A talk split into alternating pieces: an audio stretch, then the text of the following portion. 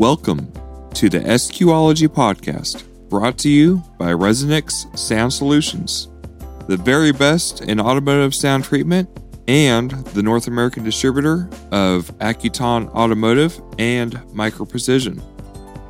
Today, we're interviewing the man himself, Nick Apicella of Resonix. If you want to check out their website, uh, resonixsoundsolutions.com, uh, there's a link in the description. A lot of what Nick has done and what he's been able to accomplish through Resonix, I've learned a lot about the different sound treatment materials and what they're doing with that and how to use it. And they've also got a lot of resources for tuning and education and a lot of different things. So definitely check out their website. No matter what products you use, uh, there's a lot, lot to learn there. But obviously, Nick has a lot of great products that he's offering there, and uh, we're going to discuss that more today with the interview with him and our co-host Ben Zimmerman. Thank you much. I'm here with Ben Zimmerman again. Hi, Ben. Hi. And Nick, is it Apicella? Apicella. Yeah. Look at that. So I did it better than half the people presenting awards. Yeah. Where do you stake your claim as far as you're Nick Apicella with who and what?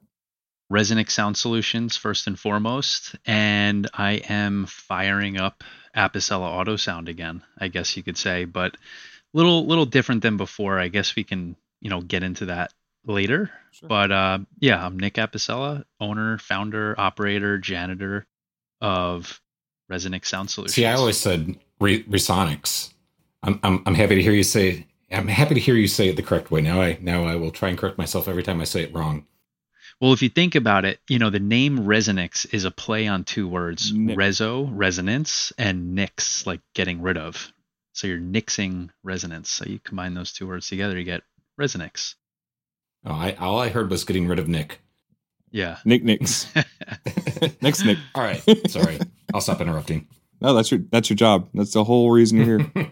Backing up 18 or 19 months, what got you into car audio?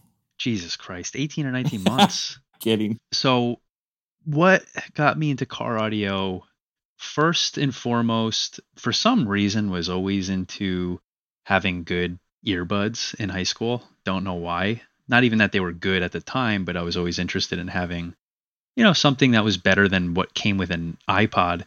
And then from there, my cousin got a subwoofer installed in his truck and he would give me a ride to high school. He was a senior at the time and I was in 11th grade. You know, and I was sitting in the back of his truck and I'm like, "Man, this is too too much bass. Like, why don't you, you know, flatten it out a little bit so mm-hmm. we can hear the music?" And that's kind of where I always look back at that as like, "Oh, I was always into enjoying, you know, music, I guess relatively accurately. Mm-hmm. From there, another one of my good friends got, you know, basic radio and subwoofer in his car. And then a few months later, I got my first car and I was like, yeah, I'm going to immediately start ripping this apart and get myself some Sony Xplods. Nice. And yeah, those are my first subs. Some nice red hexagon or whatever Sony Xplods with a Sony Xplod amp. And uh, it all kind of spiraled out of control. Yeah.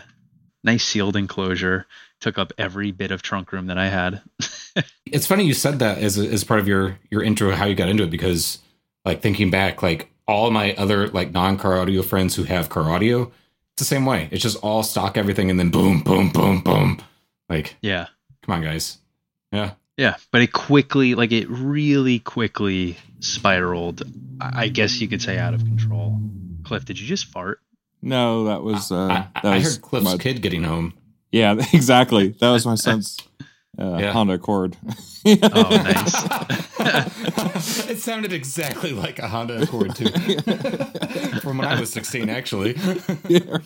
yeah, you probably were sixteen when that, yeah, or thereabouts, mm-hmm. when it was actually, actually a current yeah. Honda Accord. Yeah. I had an '89 Accord that I think was the same generation as your kids. his is '94, so Oh, nice. Yeah. Now I have to look up the but, generations and see. But uh, I want I want to say those are two different generations. But anyway, what got you got that far with having a system and some boom and some XPlod and and those kinds of things? What got you wanting to do more, wanting to get deeper into it? Good question. I I really don't know what made me keep going for more. I think because one of my friends, um, Matei, he kept pushing me to do more, and we kind of were two car audio buddies, like doing it together. Mhm. You know, it just kept more and more and more bass, and then I think one day, I think I just randomly across Google found a build log on the DIY mobile audio forums Mhm. by um, I forget what his user. Oh, it was by Bow Down. Uh, his name's Justin. Uh, still friends with him to this day. But I came across his build log, and you know he was doing a spare tire well subwoofer, like but actually built into his tire. Really interesting. He was doing A pillars with uh, like planar tweeters, and I was like, what the hell is this? hmm and I was like, I was just like so intrigued, like so mind blown. I was like, what even is this? This is wild. Like, what is going on over here? What is this guy doing? And I, I read like, you know, 10 pages of whatever he was doing. And I was like, I, th- this place is crazy. These people are talking about stuff that I don't even know what the words are. And I gotta, I gotta see what the hell's going on here. And that's kind of where it really all took a nosedive into chaos. You have competed off and on here and there, but you were working in the industry before you competed, correct? I think it kind of started at the same time. Okay. I did it. I did. I guess you could say an apprenticeship, only because I didn't get paid at a at a shop in Manhattan back in I don't remember what year it was, but I was 21 years old. I just turned 21 and was doing like an apprenticeship there. And then, you know, I did that for the spring and summer and into the fall and then winter rolled around and, you know, I don't know if anyone listening to this, snowboarding is my first hobby Over everything. And as soon as winter came around, I was like, see you guys later. I'm going snowboarding for the winter. Right. And spring rolled back around, you know, got a normal job and then winter and then spring again. And, you know, a couple years later, you know, I was still friends with the guys there. One of the one one day Pete, the uh, lead installer there at the time, called me back and he was like, Hey, you want to come work here again? I was like, Well, I never worked there. I I uh did manual labor there, but I didn't technically work there. And he's like, Well, you would you know, you'd get paid this time. And I was like, This time. all right yeah and i was like all right yeah cool let's let's go so i did the same thing you know i worked there i was you know installing i was um, and they also really wanted me to come on because uh, one of the one of the guys there was retiring and he was like a sales guy like working up front so they, they were having me bounce back and forth doing both and then you know again winter rolled around again and i got out of there and sorry see you later and after that winter I was working. Sorry, my cat is meowing right behind me. I don't know if you could hear that. Yep.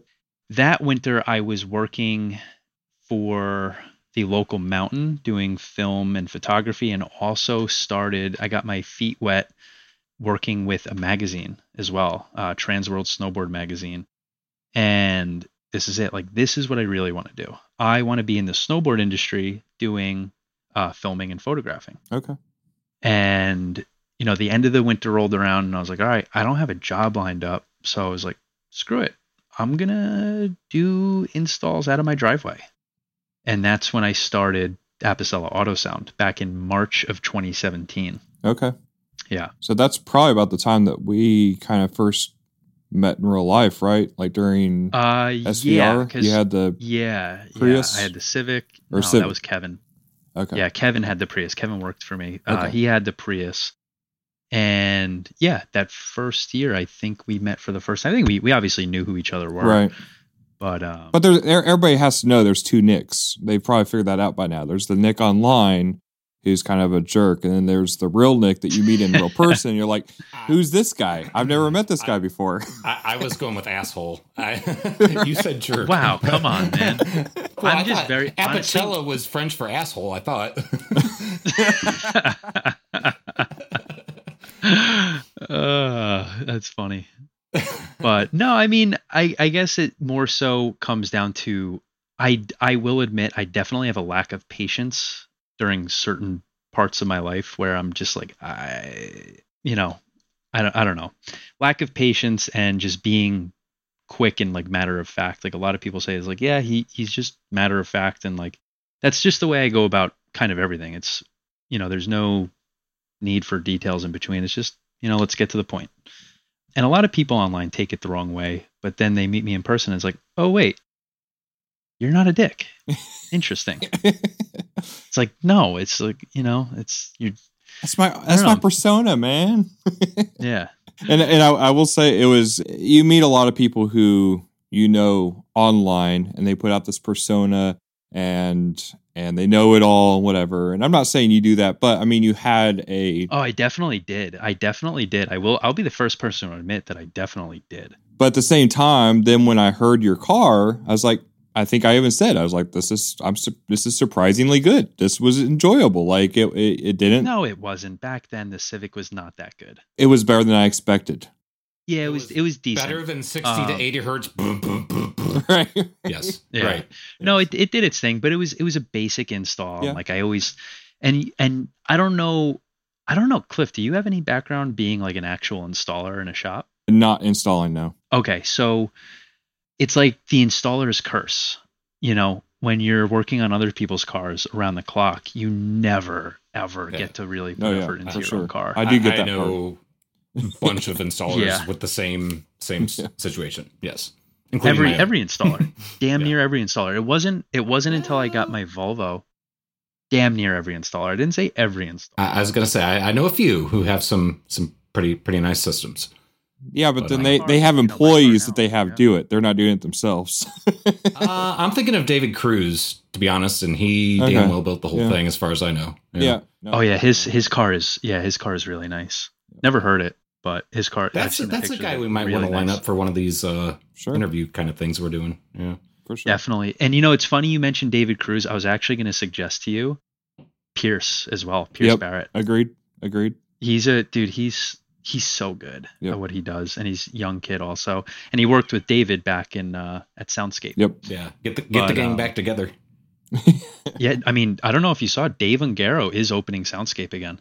dan Yeah, Yep, Ungaro. yep yep yep Yeah, yeah, he's in uh colorado now yeah, yeah. He's in Colorado, but he's opening Soundscape, and I saw this little intro video he's doing, and it's it's it's really cool because it's like at the same time I'm kind of doing the same thing, right a little different situation, but um, yeah, it's just neat to see uh him going back to what he really wants to do. It seems like. absolutely yeah, Dan, dan's actually well right now composing but we'll have composed the opening sequence for this podcast so Nice. Really? yes Nice. Nice. Nick, I, I want to get back to your.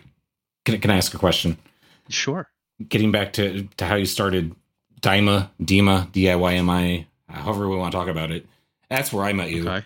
I know you had a huge presence there, and I'm just curious how you turned a online community into a audience for your business. Like, do you have any Um. insight into how that? So went? yeah, I mean, I do. So like I said, back in twenty, back in like 2011, like early 2011 is when I joined there, because again, I was like, oh my god, like what are all these builds? These people are talking about crazy stuff that I never knew Mhm. about. And remember back back then, I was it was just me and my buddy in our driveways, just like Wild West nonsense. I had like lead acid batteries, like back in my trunk, wires all over the place. Like it was crazy. And it was just big subs. It was whatever I could fit in a 2004 Nissan Sentra and whatever door speakers slapped into the door. I Actually, my first decent set of speakers were hybrid audios. But Dima, Dima, whatever you want to call it. 2011, I joined and I just started reading and learning and listening and whatever. 2011, I was 19 years old. And like I said, I started my apprenticeship at that shop when I was 21. In between being 19 to 21, I did so much reading and so much cutting of my car and uh, so much just trying stuff. And I started piecing together like ways to make my system actually start sounding good. Uh, at the shop, I started learning a lot of like actual skills from people that have been in the industry for like 20 years and are talented fabricators. And uh, I started slowly, lear- not slowly, I, I should say quickly learning. Um, be careful of what you read on the internet because a lot of it is bullshit. Um, yep. so like I was on there for like three years until I started working in a shop, and I, you know, it, it, there's knowledge like here and there, but I quickly realized like you get a lot of nonsense mixed in. And when I You started at the shop, I yeah, you know, you still do, Hundred percent. and I and I think that's part of why part of why I'm like viewed as oh like Nick's an asshole or whatever because I don't like to tolerate misinformation when I clearly know it's misinformation because I Yeah. I take like a personal stance on it because what like I said started on DIY mobile audio and for 3 years had no one to really guide me besides these names on a website and then I actually learned in person and realized wow these not these people but like I kind of wasted my time for the past 3 years listening to most of this because I realized most of this is just wrong Mhm. um, at the same time, it still gave me a foundation to know what things are and aren't. But eh, you know, a lot of it was just not correct. So I kind of after that, I kind of held like a personal gripe, I guess you could say, against poor information. yeah. No, that ma- you know. that makes sense. And then how I turned it into the business, you know, almost like a billboard for myself, Mm. was just helping people. You know, as I started working at the shop and like started gaining real knowledge, hands-on experience and started doing stuff, I was able to provide a whole lot more insight than what your average person on there could. Next thing you know, I was one of the guys to go to for advice and it just happened really quick between working there and doing my own stuff, I, I kind of learned a lot and knew a lot and knew how to do a lot of things, knew how to source a lot of things, knew where to point people in the right direction. I just became like one of the guys that was always on there and always helping people. So as soon as you know, as soon as I realized back in March of 2017, I was like, oh wait, I don't have a job lined up for the spring and summer. um, I was like, screw it, I'm going to install out of my parents' driveway. And I posted that people already knew me and they knew that I had an idea of what I was doing back then. Right. They're like, oh, I would trust Nick. And guess what? I was also only charging like $35 an hour. right. So it's like no brainer. And yeah, I just started doing installs and just started posting them. And next thing you know, uh, winter was about to roll around. It was like September. and I only intended to do that for like that summer or maybe just springs and summers only. Um, so I emailed the guys, like my contact at the magazine, and I was like, hey, you know, what's the plan for this winter? I really want to, you know, get back to filming with you guys. Ideally, I'd prefer to work on like your next movie that you're doing. hmm And uh, he got back to me like, you know, within a few hours, and he was like, hey, uh, I'm not really sure what we're doing yet. And just for those that don't know, like in the snowboard industry, like yes, snowboarding happens obviously in the winter, but um, oh, Cliff's farting again. you know, obviously snowboarding happens in the winter, but the industry side of it, everything is pre-planned the year before. Everything down to the trips, to what's happening, to what the, the articles are going to be, to what the ads are going to look like, to what you know the art direction for companies is going to be. Everything is pre-planned like a year or two in advance. Right. And the fact that this guy who runs, he's like the editor of the magazine, Didn't chief editor, happening. he didn't know what was happening in September. I was like, whoa, that's weird. I think I have to continue this car audio thing, especially since he said he's like, you know, maybe follow up with me in a couple weeks. And I did, and, you know, didn't really hear anything back from him. So I was like, yeah, I'm going to continue this, but I can't work out of my parents' driveway uh, in the fall. So I gotta, I gotta go, I gotta go rent the shop. And that's when I rented a shop right in town and uh, got started. Turns out that snowboard magazine was in the process of being bought out by a bigger company and was getting gutted. Mm. Yeah, Nice. that's why. Good uh, that's foresight. why. Yeah, Yeah. Yeah. So it made sense Well, why he didn't know yeah. what was going on. yeah. Right. It kind of kind of sucked. Well, he knew what was going on. He just wasn't allowed to say Right. anything. Not going to tell you. right. yeah, Yeah. some guy that he met like three times. who, who just wants a job when the guy himself doesn't know what he has for a job. yeah, exactly. Uh, So who who do you think influenced you the most during that time, especially when you made this more into a a semi career, if not career? Mm, at the time, I guess mm-hmm. who influenced like who I guess who inspired me like to what I can do with my current situation, like working out of my garage, not even Sure. my garage, my parents' garage, and then Right. moving into a small shop. I guess the only person I could really say would be Bing from mm-hmm. Simplicity in Sound. He did like the same thing. He started out of his garage on the forums and moved into a shop. And next thing you know, he's successful. He's back, you know, he has a six to eight month wait list. Super nice dude, does great work. And like that was kind of the, that was kind of like the same um, formula I guess I was following. Not that I was purposely like looking at what he was doing, but it did tell me that it could work. Right. And frankly, the whole time I was doing this, you know, my parents were not stoked about it, frankly. uh, every step of the way, my parents were not stoked about. And, and to be real, like, you know, oh yeah, hey, mom and dad, I'm going to, I'm 24 or 25 years old. I still live at your house rent free. I'm going to use your entire driveway and your two car garage and bring a bunch of strangers over. Yeah, no, literally, like, I don't even want to go over those. We'll just use your Jesus liability Christ. insurance, right? Yeah, it's fine. Yeah, it's fine. Um, you know, the characters, as you guys know, some of the characters that we have in car audio, they're coming over, dropping cars off and hanging out, and it's just like a little weird. And but whatever, I you know, they were like, you need to go do this somewhere else. I was like, no, I'm not doing this anywhere else because no one else does this. Like, yes, people do car audio, but people don't do this Mhm. and you can't explain this to mom and dad. It doesn't. This doesn't exist to mom and dad. there's Yeah. no difference. Right. So you can't explain this to any reasonable people. Really. no, no, you really can't.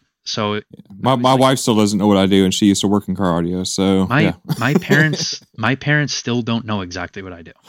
right. Yeah. I'm serious. Like I like- sort of my parents still don't know. It's so what I do. it's so difficult to explain because you almost feel like a little kid doing it. Like, well, I play I play with stereos and cars. I just honestly, I tell people these days I have a script. Like when people, when my parents' friends, oh, so what do you, you know, I hear you do, uh, you know, stereos, and I'm like, I, I just say I'm an acoustic engineer. I don't know. Like, let's just leave it at that. I don't want to talk about it. You're not going to get it. You're going to look at me like I have three heads.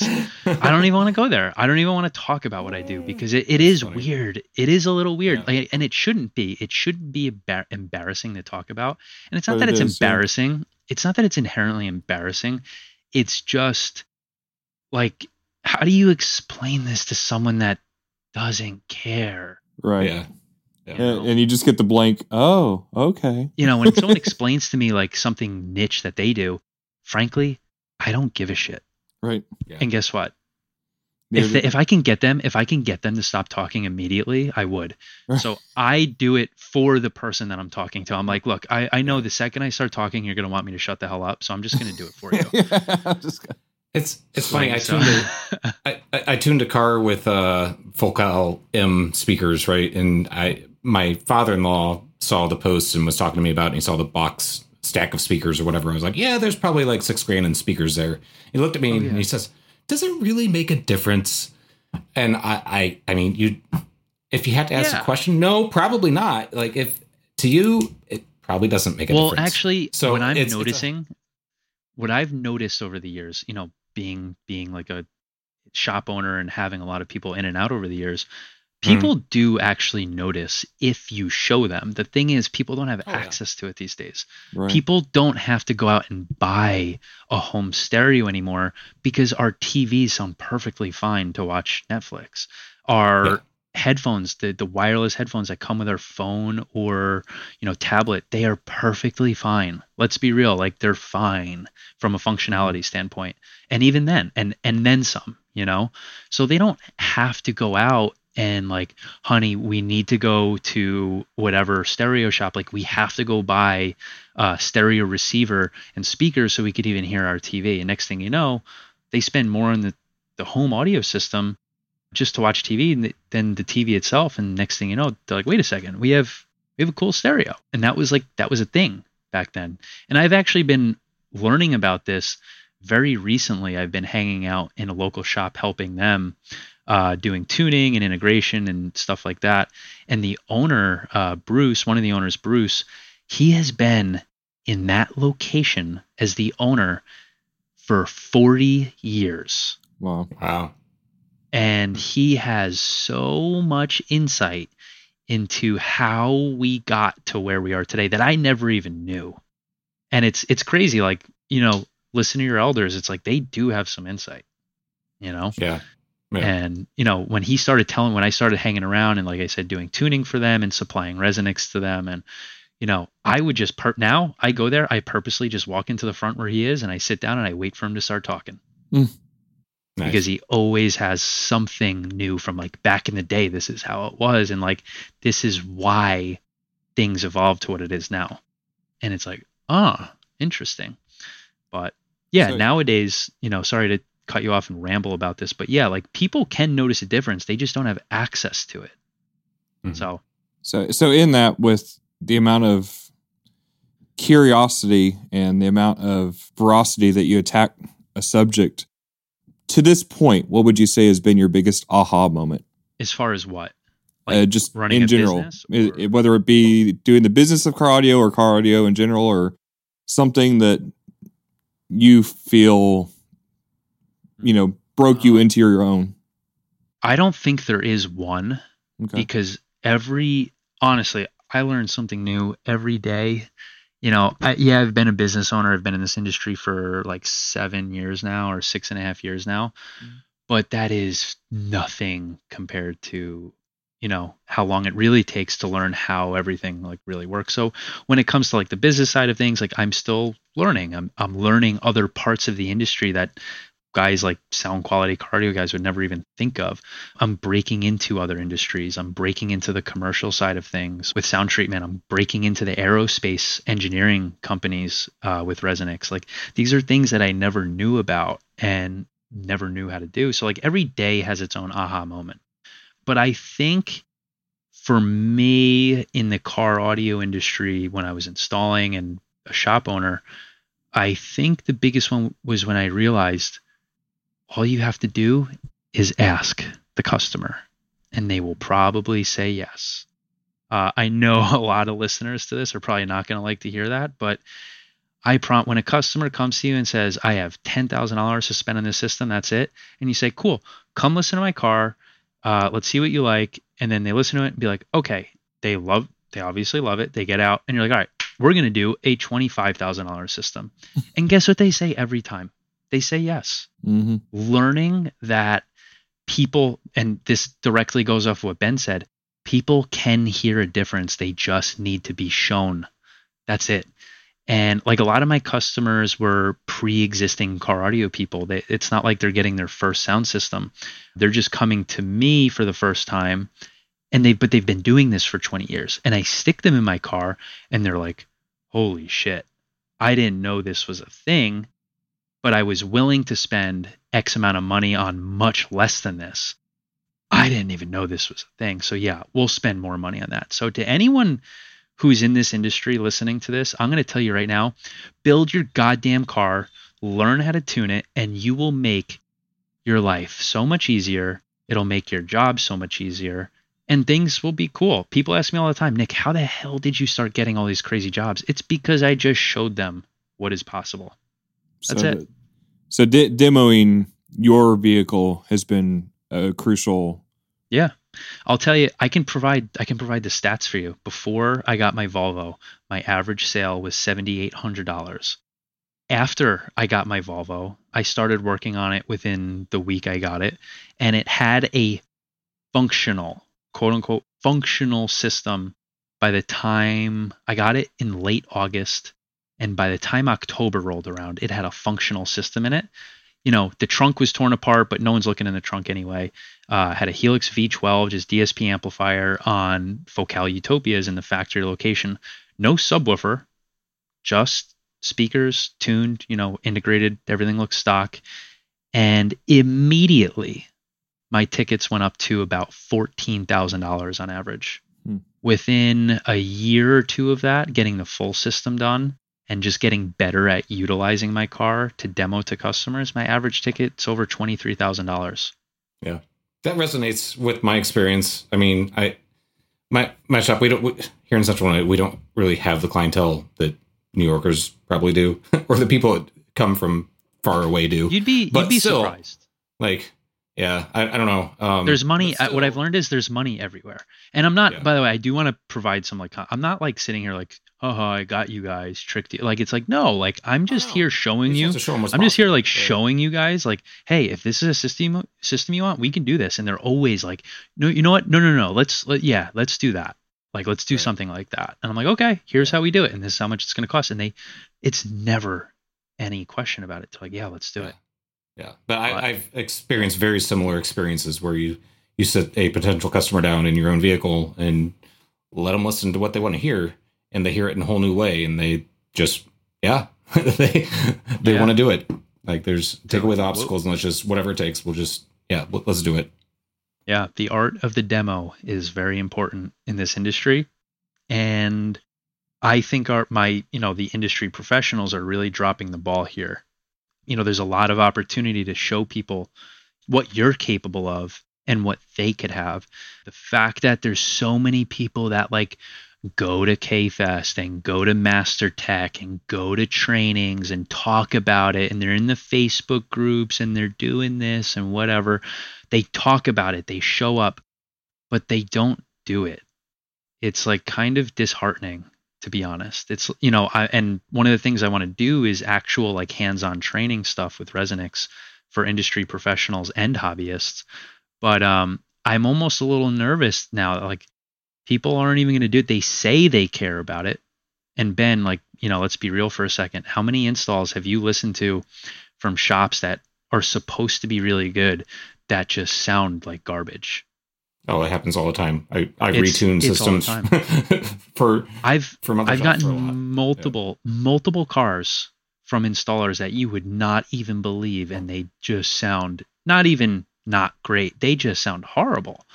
And it's like, dude, you got we got to this industry as a whole has got to stop talking about it and you got to we got to do it.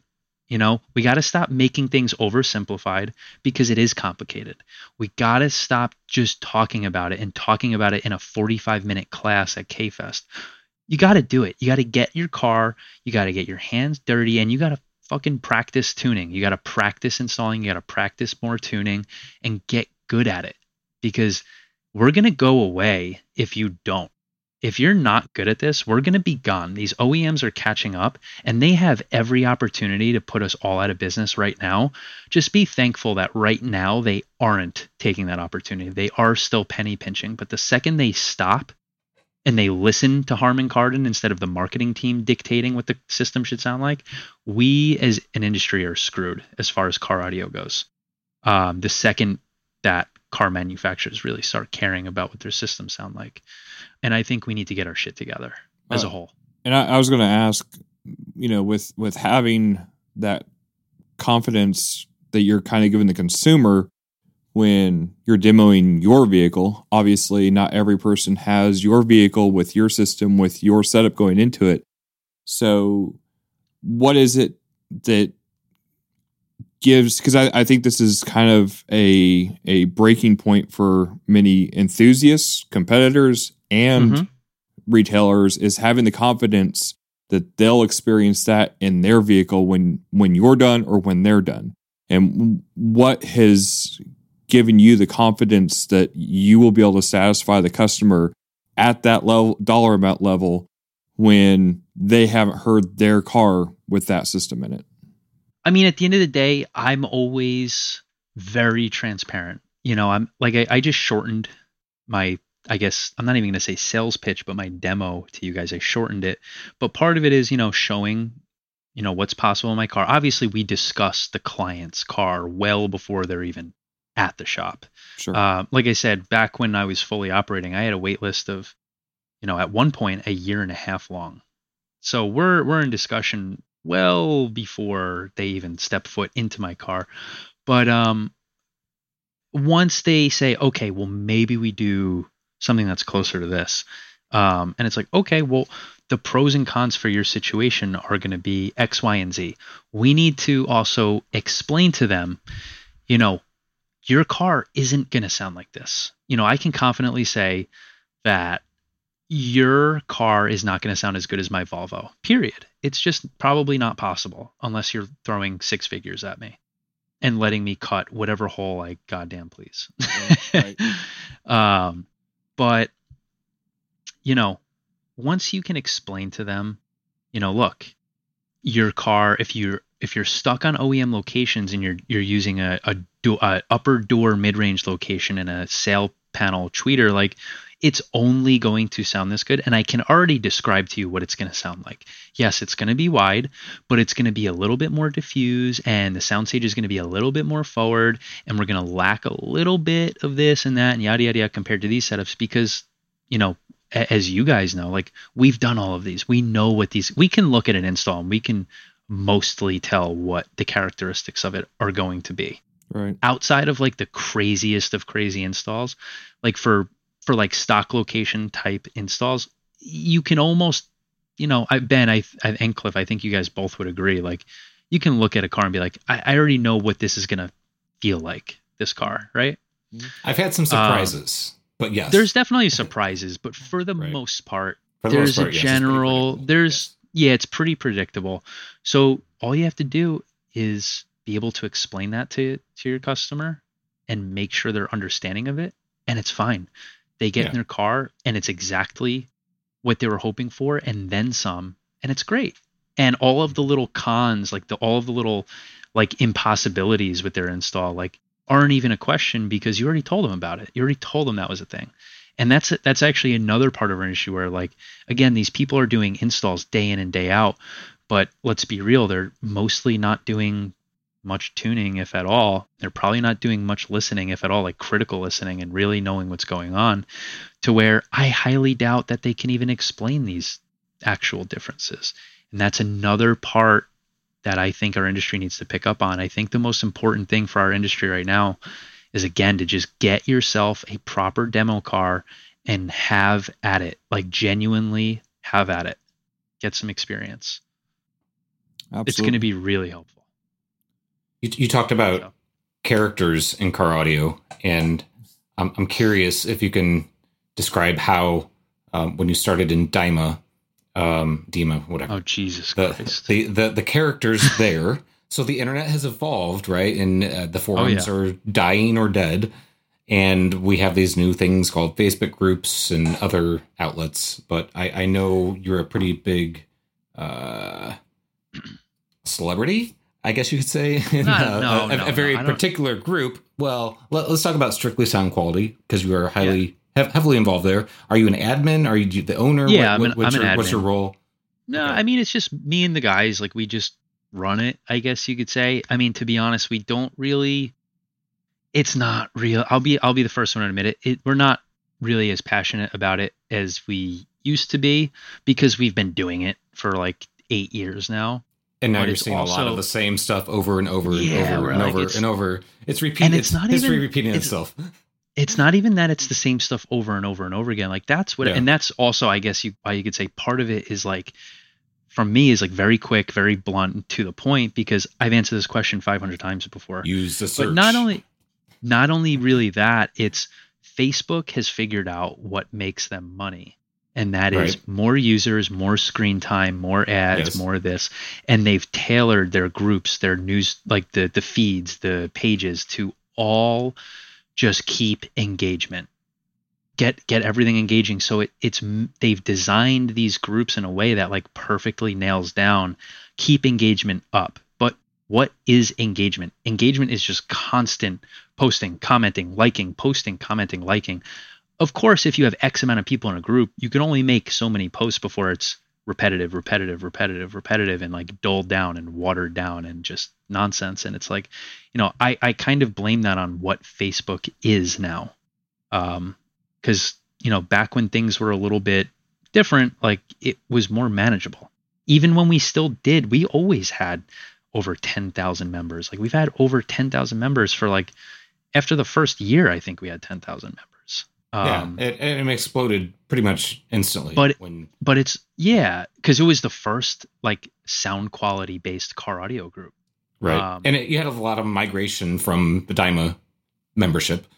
yeah Um, but there was only so, so- many people on DIYMA it's not like there was 10,000 people on DIYMA Right, right. but um i think now like in the past like two or three years we've noticed like it's really hard to make Facebook a place of information because it's purposely meant to just post it and in three hours the post is gone. Yeah. Yeah. Yep. Yep. You know? So I don't know. It's just the way it's just the way the world is now, I guess. I don't know. Yeah.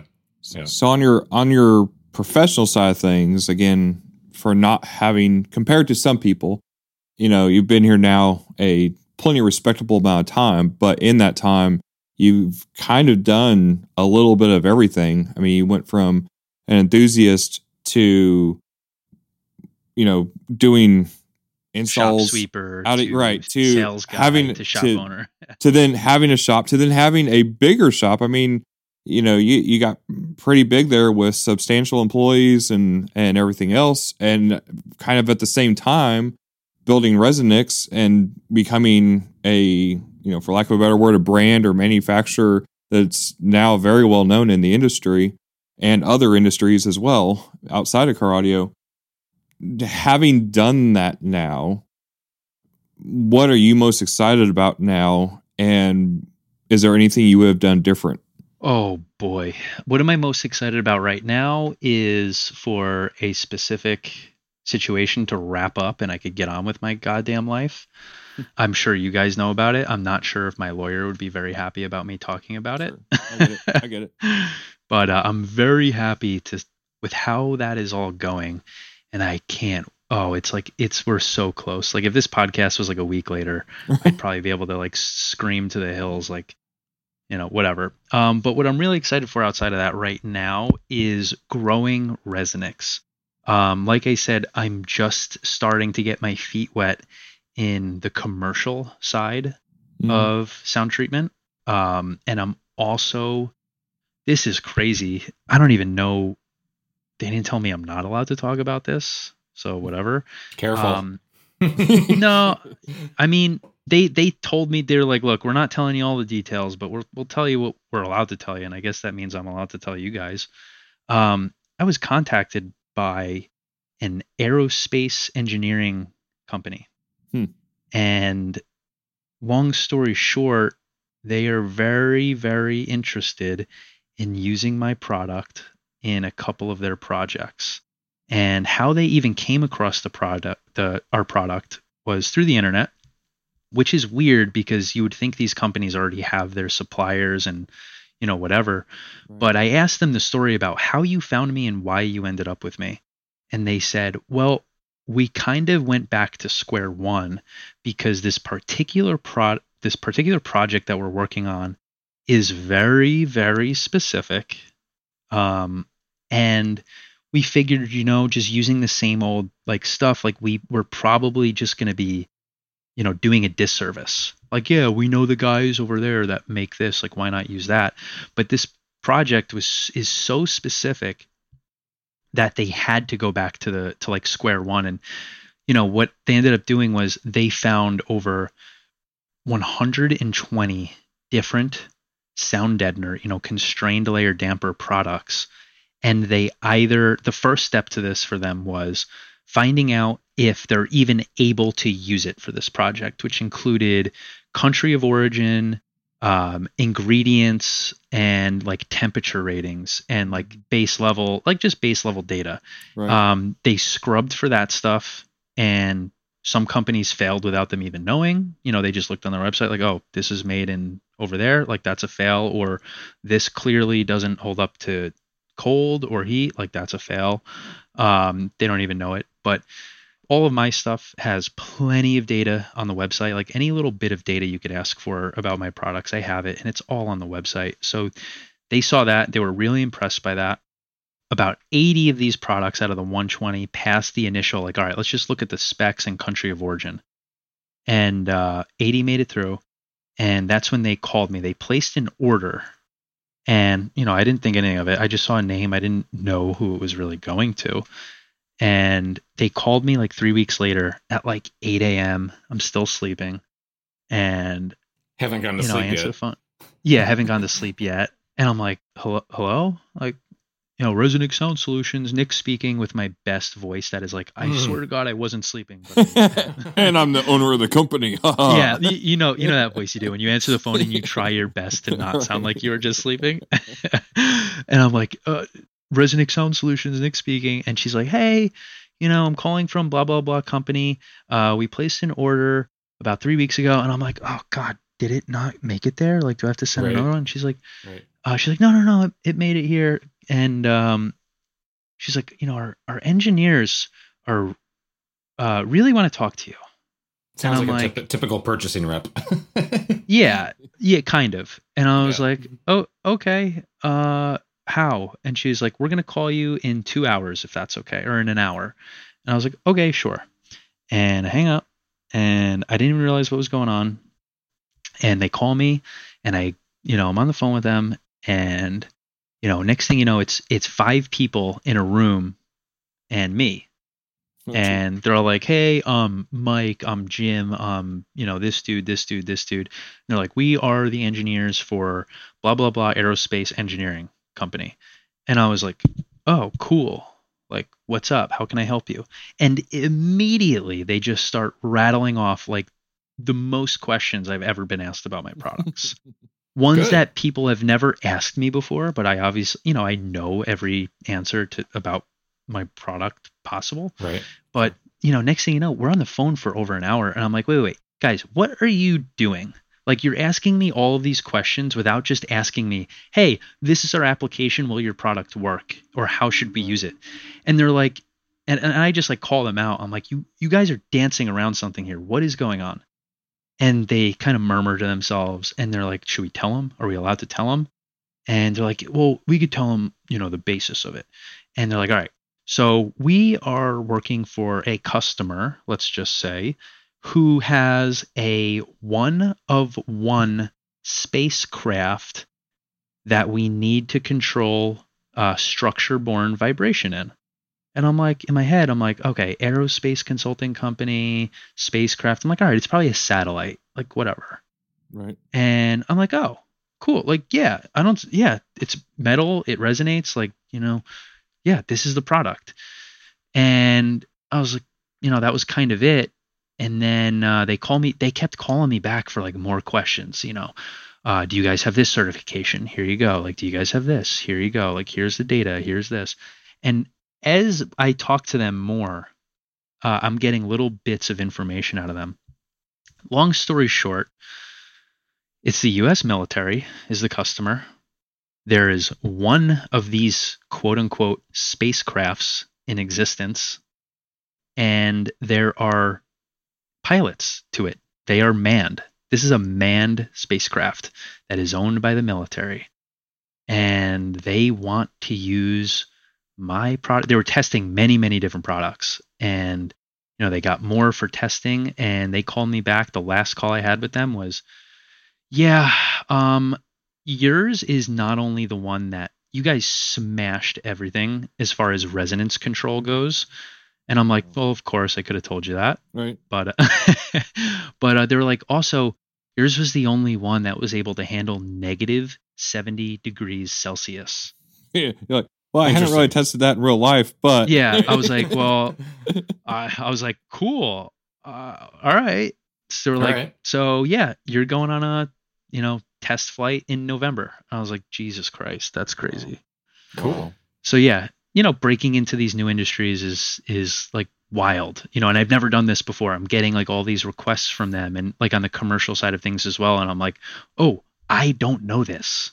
I need to like figure out how to apply this to these industries. Like how do i talk about commercial soundproofing when i've never done it before? Right. and it's that is i guess is pretty exciting you know? Interesting. i don't know. So what what got what got you into wanting to, wanting to do sound deadening in the first place? Because like it's not a for most people, it's not exactly an exciting thing. it's not You for most people It- it's yeah no it's not For most Dynamat has been around for 400 years, and you're like, well, just you know, rub some Dynamat on it, throw some Windex on it if you want some, you know, sound dampening to go with it, and then Yeah, you know yeah. you do what you want. But I mean, So- what what got you excited about it? Well, I mean, like for most people nowadays, sound deadening is like a really quick cash grab because you can go on Alibaba or wherever and get like the cheapest sound deadening and get your logo slapped on it, and you could sell it to your buddies in the industry, and you could sell them the most dog shit product on planet Earth. But guess what? You did some really cool marketing and it has a logo on it, and your buddies are selling it and using it. Cool, great. But for me, mm-hmm. it was actually, believe it or not, it was out of necessity. I, like I said, you know, the the nature of what Apicella Auto Sound was was, you know, we are making the best sounding car audio systems possible. And as you guys know, what is the most important part to a good sounding car audio system is the installation. Okay. One of the parts and one of the main foundations of the installation is the room. If the room resonates, how the hell is your install going to sound good? Right? If you have rattles and resonance inside of the room you are listening to, there's no way it could possibly sound good. So I took sound treatment pretty seriously. Um, and back in you know 2017 and before, the leader in performance for um, a constrained layer damper was Sound Deadener Showdown. And I was using their products for my customers. I wasn't even like they didn't even have a dealer program. I was just buying it because it was the best. That's it. Like I could have, you know, easily done Dynamat and made profit on, or I could have easily done, you know, any of these other brands and made money on it. But I was like, screw that. I just want to get the best stuff and make sure my customers have the best products possible. And, you know, and in return, their car sounds better. And um, one day I make an order with Sound Deadener Showdown, and the owner called me within like an hour and he was like, Hey, I really appreciate your order. Uh, I really appreciate your support over the years, but this is the last order I'm going to be processing as Sound Deadener Showdown. I was like, Whoa, what? And he was like, Yeah, I'm closing my doors. And I was like, Whoa, hmm. okay, that's interesting. And I and I started like getting a little nervous because I was like, you know, there was testing data out there that showed how much better this product really was. Like mm it was mm. proven. It wasn't. It wasn't really debatable. Like there was there was data on it, and uh, not the best data in the world, but it was still data, and it showed like, and even hands-on experience, like you could tell, like this product is genuinely much better than everything else. Mm-hmm. And um, you know, I got a little nervous. I was like, all right, what am I going to do? Am I going to start using Dynamat? I don't know been a while since I've tried it, but I remember it being like super flimsy in comparison. Whatever. Let's. So what I did was I bought a bunch of other products to try them out. I bought Dynamat, I bought Second Skin, I bought Noico, I bought everything on Amazon. I must have spent so much money just buying stuff to try it out. And I realized like even the stuff that tested close to Sound Deadener Showdown in reality was nowhere near the performance of it. Like the testing data like the differences were actually much bigger in real life than what the graph showed or what you thought, you know, it would have been. So I was like, damn, I'm really taking a hit here. So what I did was I actually tried to buy Sound Deadener Showdown. Hmm. I reached out to the owner and I was like, I want to buy your company. Hmm. And he was not interested in selling it. I'm not sure why, but he didn't he wouldn't really answer any questions about it and that was kind of it. I found out a few years later from other suppliers in the industry why, I think, but we're not going to get into that. That's none of my business, no one else's business. But I was like, you know what? I'm knowledgeable about these products, I'm knowledgeable on the subject, and I'm also very resourceful. So I was like, you know what? I am just going to go make my own and I'm going to make sure it's just as good, if not better, than Sound Deadener Showdown. I was like, if his supplier is here in the US, I can find it. Right. You know, turns out you can't find it. you know, these these companies that make these products, at least make the good products, are so buried that they're not on Google. You're not finding them. I promise you it's pretty insane how hard it was. Next thing you know, I'm six weeks in and over 2,000 phone calls later oh, of calling up, hey, can you guys make me this product? Where can I get some sound deadener? Who makes the goods? And it was crazy. It was it was kind of I thought on the manufacturing side of things it would be way more objective, But on the manufacturing side of things, it was just as bullshit as the retail side of things. Everyone was trying to just be a salesman. It's, oh, yeah, we make the best product ever. Here, we'll send you some samples. Right. And it's garbage. It's garbage. Uh, I remember I got a sample from a company, US based manufacturer. They made it here in the US, five millimeters thick. garbage performance. mm-hmm. It was terrible. It was it was so thick, but its its performance was somehow so bad. I have no clue how it was so bad, but it, it just was. You know, and they So swore up and what down. makes what what's the difference? What what makes a good. Uh, constraining? the that's a first constraining layer, right? Like what? Yeah, the constrained layer damper. What makes a good constrained layer damper is a few things, but the most important is going to be the viscoelastic properties of the butyl. The butyl formula is going to be the most important part. So if you and have for those who don't know what butyl is, butyl is the black gooey shit. eh, it's not gooey. well, it shouldn't be gooey. If yours is gooey, you have a problem. sticky. if yours is gooey- sticky stuff. Yeah, it's it's it's viscoelastic. You know, it's technically Mm-hmm. a fluid, but it's kind of a solid at the same time. Okay. So, but there's different But- different consistencies and Oh yeah, whatever makes it good and not good. It's like saying, "Oh wait, there's more than one type of speaker." Mm-hmm. You know, there's Sure. many, many, many different things that make a speaker and many, many different ways to tweak a speaker. Right. And at the end of the day, it comes down to that butyl formula and its viscoelastic properties and its capability of being able to generate shear forces in the frequencies that you are really targeting. They do target a wide range of frequencies, but you can kind of tune it to be better for certain applications and certain frequency ranges. And then on top of that, you also have the stiffness of the constraining layer itself, the aluminum on top. Um, the stiffness of that is also a big factor. So the thickness of the butyl isn't inherently a performance determinator. It's more so the butyl itself, and then the thickness of it. You know, adding more does help, but at the same time, you can add too much. Believe it or not, you can have too much to where it's actually allowing too much stretch. We don't want to do that. So yeah. yeah, um, there, Well- you know, so it's it's fine tuned. You know, you can Yeah. fine tune this product. It's all right. So yeah, I'm locked in my room. I'm not even showing up to my shop at this point. I'm making a million goddamn phone calls, and I'm like seconds away from giving up. And um, I get this company on the phone. It's like my last ditch effort. Like I think I found the last U.S. based manufacturer that makes this stuff, and they're they're like, yeah, we could sell you some stuff. And uh, I was like, cool. Like you know, can you make it as good as this? They're like, yeah, you're just going to have to put in about three quarters of a million dollars for research and development and give us about nine to 12 months. Hmm. I was like, Hmm. I'm 27 years old and I live with my parents. right. And they were like, they were like, so in that case, I can give you some stuff that we already make for the Kleenex of this industry, but it's just going to have no logo on it. And I was like, okay. I was like, I guess that works. I'm like, I'm so invested in this already. Like, I don't, I don't want to come out of this with nothing. I was like, what's your minimum order quantity? They're like a truckload. I was like, oh my God.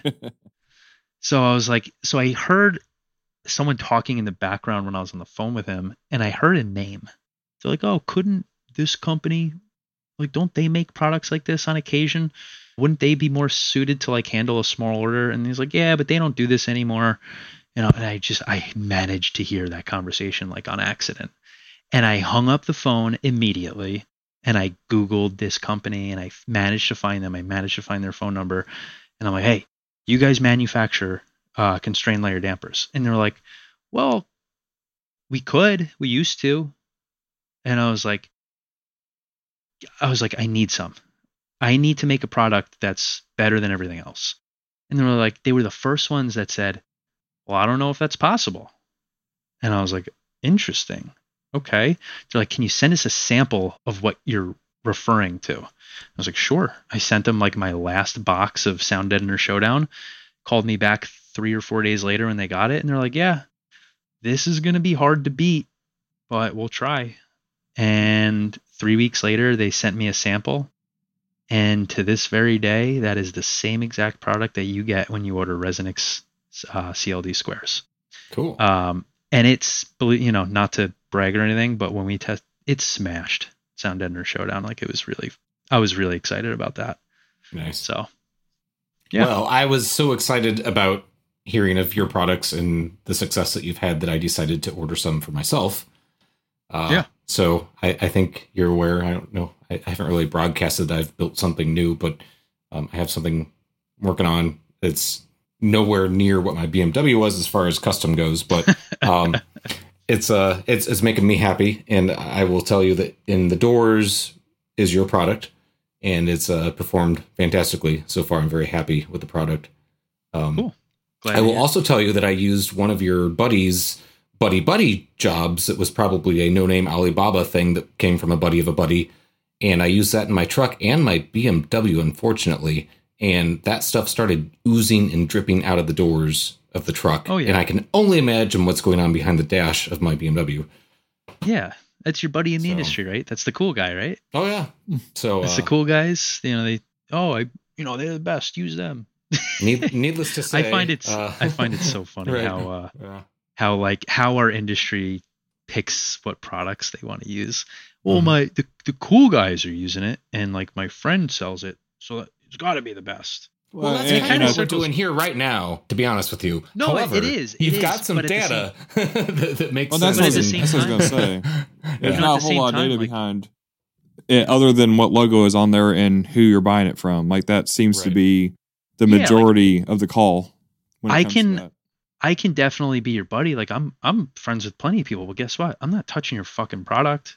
Yeah. You know, if you can't if you can't sell me a product that's genuinely good, like if you can't if your sales pitch starts off with profit margins or if your sales pitch starts with, you know, how long your warranty is or its country of origin or some bullshit like that, I am not interested. I want you to tell me why your product is genuinely good and why like I want to get something out of your product. That's my goal. But it doesn't seem like my goals really align with you know many other people in this industry. A lot of people are more so like I said it's it's more so based off relationships and like who the buddy is and who the cool guys are and like what where the profit especially is. You know, some of these some of these brands are charging so much goddamn money for like what is genuinely like the cheapest thing on planet Earth, but whatever. It- I know there's the uh, some kind of connection there, but I'm curious on how things got started with like you and Chris Purdue and the deadening. Because I, I know there's a lot of accusation coming across sometimes because Resonix does well, but I'm curious how that relationship began. You know, was it one of those things where, hey, test my product, or was it him helping you No, get your no, product so- better? It's funny you say the word is relationship. There really isn't a relationship. The only reason I know Chris Purdue is because he was also on the DIY mobile audio forums. Okay. And then like when Ben said everyone kind of converted over to Facebook, um, you know, and everyone started realizing, oh, this is the person, this is this guy from DIY mobile audio. That's your This screen name? guy. You're that guy? Yeah. Yeah, exactly. And I realized, oh, that's the guy. And then next thing you know, he announced he's like, I want to do testing again. And, you know, he started his own group. And the only real relationship that we have is if I ask him for his measurements, he might send them to me. And then Right. we'll also talk about death metal. We both like death metal. Right. That's it. But as far as anything else goes, that guy is honestly straight as an arrow when it comes to doing the testing in his group to the point where it pisses me off frankly. Because i'm like chris like let me like can you please send me these files? Like i want to be able to have them saved here and i want to be able and he like a lot of times like he like won't answer me or he won't send things to me because he's like nick i really want to like i don't do this with anyone else. I don't want to do the same thing with you. Right. you know Well, and and that's kind of why I wanted to ask too, because I didn't I didn't know for sure, Oh, but. I know a lot of people when they come into it they blind, think it's uh, like they think that i pay him right, right. It's like oh well, Resonix always wins here, so is that you know data driven or is it something else nefarious? So that's why, well here's the thing and I didn't can- really know, but so you that's can test it in many different ways Sure. you know and one of the owners of one of those companies that i think we were just making fun of uh, did come into that group and started a whole thing And he did the whole salesman thing where he talked about industry and buddies and friends, but not one speck of thing about genuine performance of the product. Right. And everyone like calling out like, dude, you're in a hobbyist group where we care about performance. Shut the fuck up. we don't care about salesman shit here. right. Like we're genuinely interested in performance. And guess what? If your product performed the best, that's what we would be talking about. But guess what? It didn't. This is the product that performed the best. So whatever product would have performed the, like hypothetically, like it doesn't matter if it's mine, it doesn't matter if it's something else. Whatever performed, whatever happened to do the best in his testing would obviously be the one that they're talking about, right? That Yeah. makes perfect sense, you know? Right. It just so happened to be mine. Frankly, going into it, I knew, like, I have my own data. I do my own testing. Right. I knew mine was the best going into it. So I was very excited about it. I was like, yeah, let's go. Because Right. because frankly, I'm not going to post my own data because that's when it's like, oh, Right. Who are you who are you kidding right now? Yeah, right. Right. You, It you could make up whatever numbers you want. Yeah. Again, it, it could be I could be as straight of, of an arrow as possible and people would still claim like, "Oh yeah, you're going to you you think you're going to fool us, you idiot?" Right. No, like so I was like, "Oh, cool, finally some third-party testing." And he did them and sure enough, he, our our product is very very good. And it's even like I said, going to show like back to this aerospace engineering company. They did their own testing. You want to know how they you want to know how the US military does their hmm. testing for this? Hmm, yes. It's much more in depth than Chris Purdue's. Okay. And guess what? My product still smashed everything else. Right. Okay. Out of 80 different products that they tested on their on their rig, they built a mock hull of this product or this this spacecraft, whatever that they're building, and they have accelerometers all over this goddamn thing, and they're testing vibration on it, you with many different products, and you know it, it's and it's funny. They said they would share that data with me when they're done with the project. Nice. That's pretty cool. Yeah, That's I'm not really sure if we're going to be able to interpret it because it's going Right. to be, Yeah. you know, like I said, it's it's five like yeah. yeah, I, I don't, I don't, you know, my knowledge only goes so far. You know, I'm very knowledgeable about sound treatment, but I am not by any stretch of the means a PhD engineer in, you know, whatever. So, yeah Cool. So what what for somebody else coming into the industry or even as an enthusiast wanting to grow, obviously we have the the competitors who listen to this as well as the the general sound quality enthusiasts as well as the people who are in in the industry.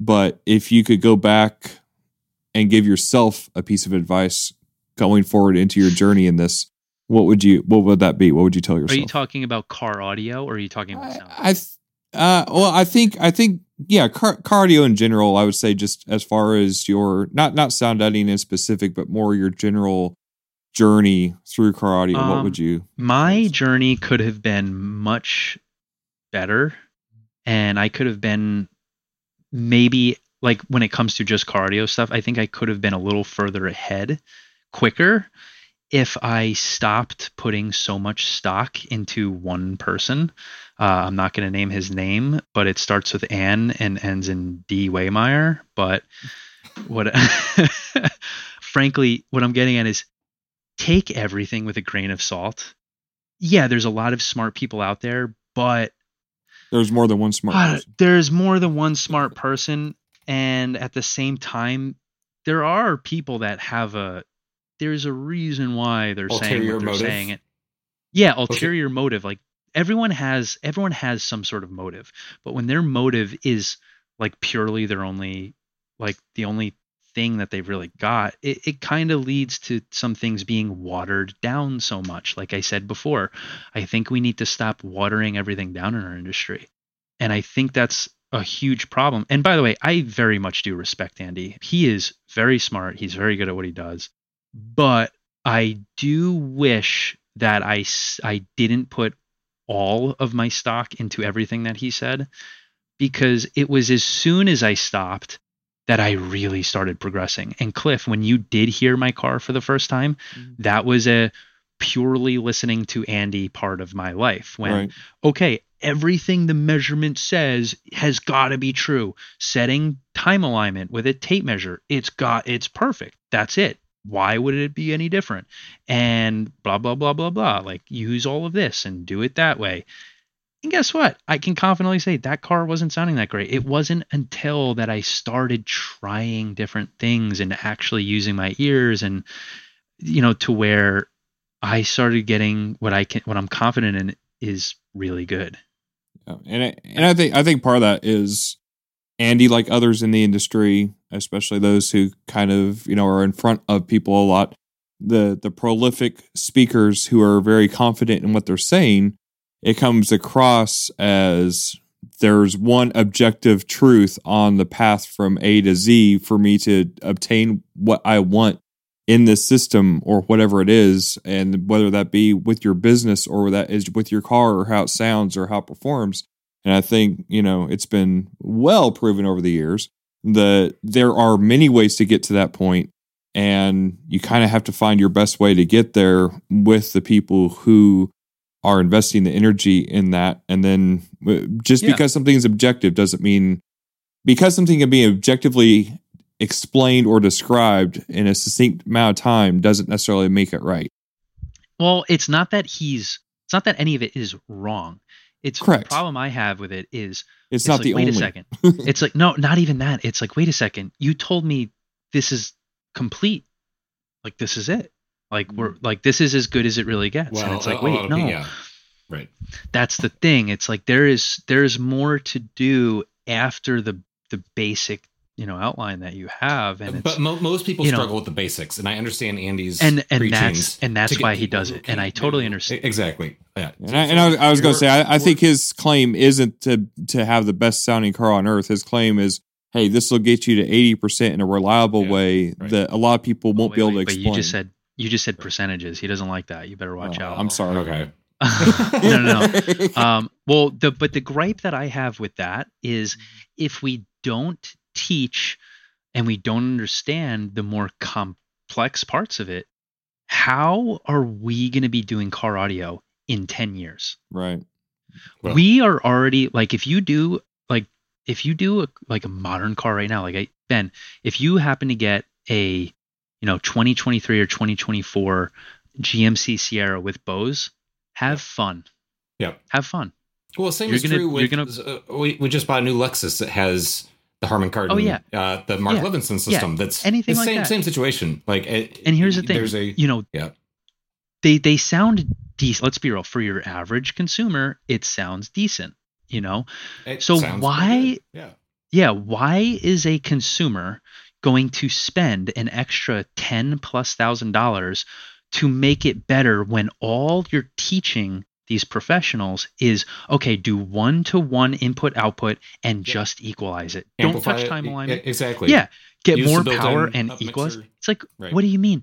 You're gonna Yeah. tell me taking ten thousand plus dollars from a client is gonna be worth it to them, and they're gonna do this again when the only thing that's different is it's a little bit louder and it might sound a little bit cleaner, but there's still no staging, there's still no imaging, there's still no impact. Things are still out of phase. Still, things still sound weird. What?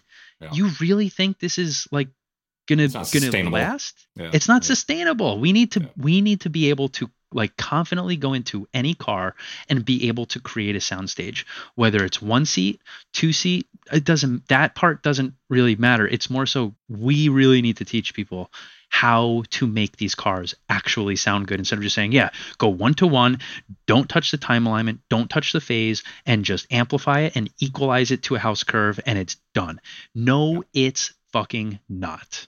Oh, and, and I Sorry will- for I'll, I'll- and I'll say with, with that, I mean, comes that you actually have some proof in the pudding because from a sound quality competition side of things, you're one of the very few guys who's come in through the industry and also competing and then continuously gotten better and also been able to clearly be ahead of the pack with what's currently out there with what's essentially shop cars. You have a couple people in the industry who have their competition vehicles, but I mean, you're coming in with your demo vehicles essentially and Mhm. doing extremely well, and and that's been awesome to see. So yeah. I mean, it's it's fun too you know car looks factory for the most part uh, except for the tweeters on the pillars it's the only thing that doesn't look factory and it uh it that uh, it's got to be that way for your for most for most customers. Yeah. It's got to be that way.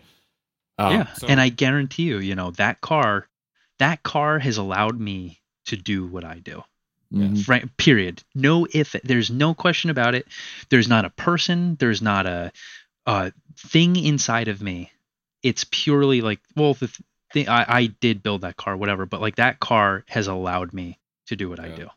Yeah, we should we should definitely start a thread on the art of the demo and uh, see where that goes.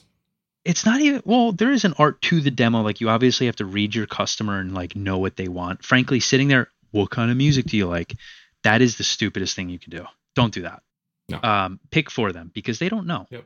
Just surprise them. But being able to know, okay, this is what And I think is going to surprise. Yeah. Explain what you're hearing in in terms that they can understand, and and then look up and Minimal see the sound. Right? Yes, exactly. Yeah, I've noticed minimal explanation and just wow them uh, Mm-hmm. with how it sounds. That that's all you need to do. You know, I sold, frankly, I sold my most expensive sound system ever to a guy that came in looking just to get his radio replaced. Yeah. And you know, I was like, "Oh, do you want to come hear my car?" And he was like, "Yeah, sure." I, I forget how we even got to that point, but he listened to my car and he's like, "Whoa." free candy. Yeah, exactly. He's like, wow, this is cool. Can we do something like this in my car? And I'm like, yeah, sure. Next thing you know, we're doing an $85,000 sound system hmm. to a guy that originally just wanted to get a radio replaced. And I didn't even sell that to him. He was like, you know, if we're going to do this, let's do the best. And I'm like, whoa, whoa, whoa. Like, what do you what do you mean? Like, let's it turns out this guy has a quarter million dollar home system and is a concert pianist in Carnegie Hall. So Nice. he he you know, he can make use of this, I guess you could say. Right. But you know, it's it's crazy. Being able to show people is why and guess what? That was back when I had no subwoofer in the Volvo and it was just kind of slapped together really quick, threw a tune on it and OEM integration, but guess what? Not done one to one. You know, yeah, you could do every input, but being able to adjust and correct those inputs to where you can create a one seat tune is so I think it's so important. I think it's pretty crazy that there's a few people that are pushing against that. Not the inherent fact that like a one seat tune is better, but like I think it's crazy that people are like pushing against the methods that allow you to create a soundstage. I think it's crazy to me. That's like the most enjoyable part of a sound system for sure. for most people, Right. you know. well, for- and it's for the it's the next yeah the next dimensional thing that comes in that you know makes it brings that realism to the picture. Yeah. And that's most of what these factory systems are missing. They're not really missing bass. Dude, some of these cars have bass Right. in them now. It's pretty crazy. They're not missing impact or detail. Like it's all kind of there. What it's all all missing is a correct soundstage. Mhm. You know, and they're not they're not all perfect, but you know, they are pretty much all unanimously missing a correct soundstage. And again, whether you do that in one seat or two seat or whatever is is doesn't matter. But frankly, the way to really do it at the moment is kind of you're kind of stuck with making it one seat. I wish we could do it two seat, but it's never proven to be a way that ends well to- for me. You know, There's I've tried the one to one. I've tried up mixers. I've heard sound systems with you know. I've heard, frankly, I've heard Andy's new two seat Volvo. Like I, it, it's all of these different methods are like nothing's really scratched that itch for me in the past couple of years. But if I listened to him five or six or seven years ago when I was still like just learning, like. Whoa, great. Oh my god. but like but guess what? There's customers that like will still think it sounds pretty decent, but like they're not going to be stoked about handing over five figures for it to only be a little bit different. Sure. Sure. That's not acceptable. You know.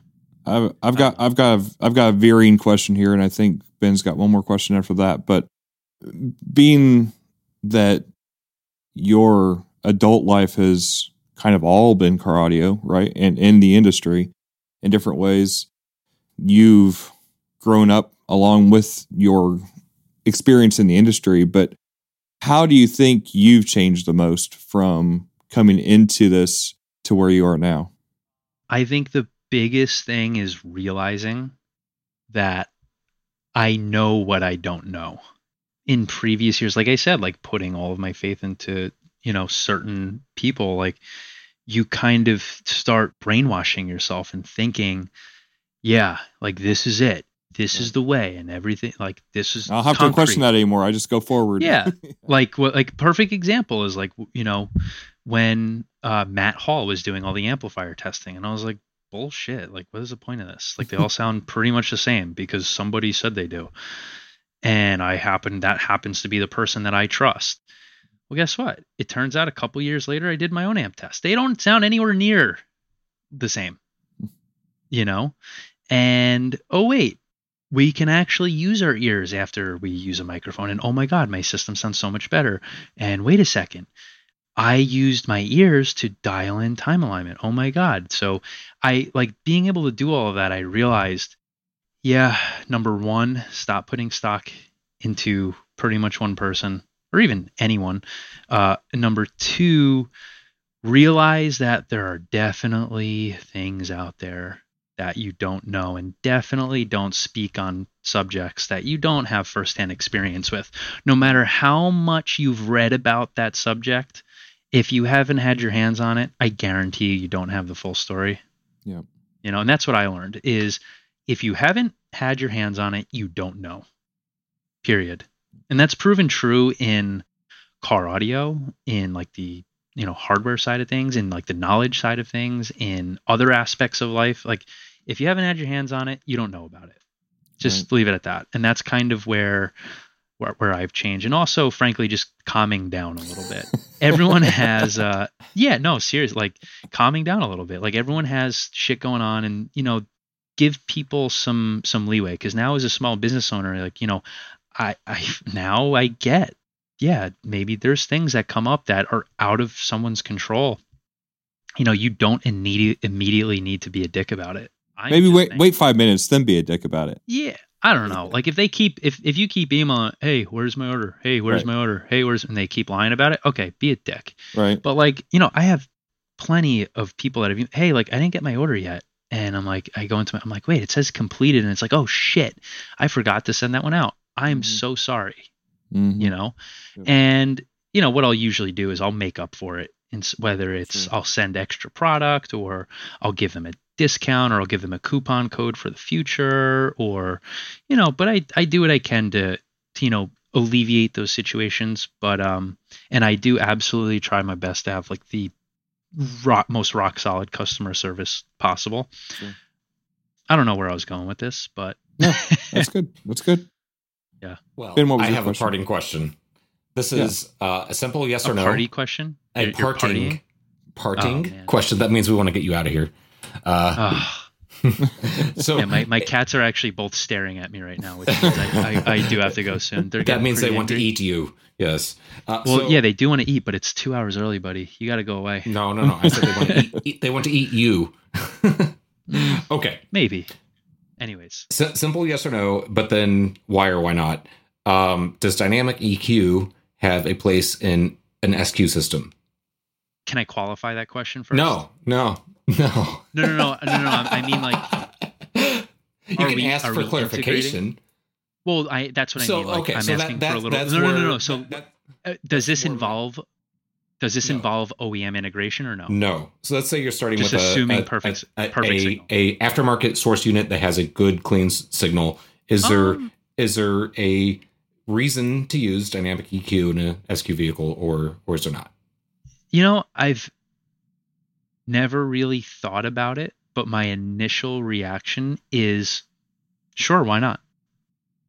You know, Okay. we do have we do have um, the equal loudness contour uh, that's built into our brains as you know as volume goes up, our brain perceives sound a little different. So like maybe why not? And it might not be technically correct, but it could be more enjoyable.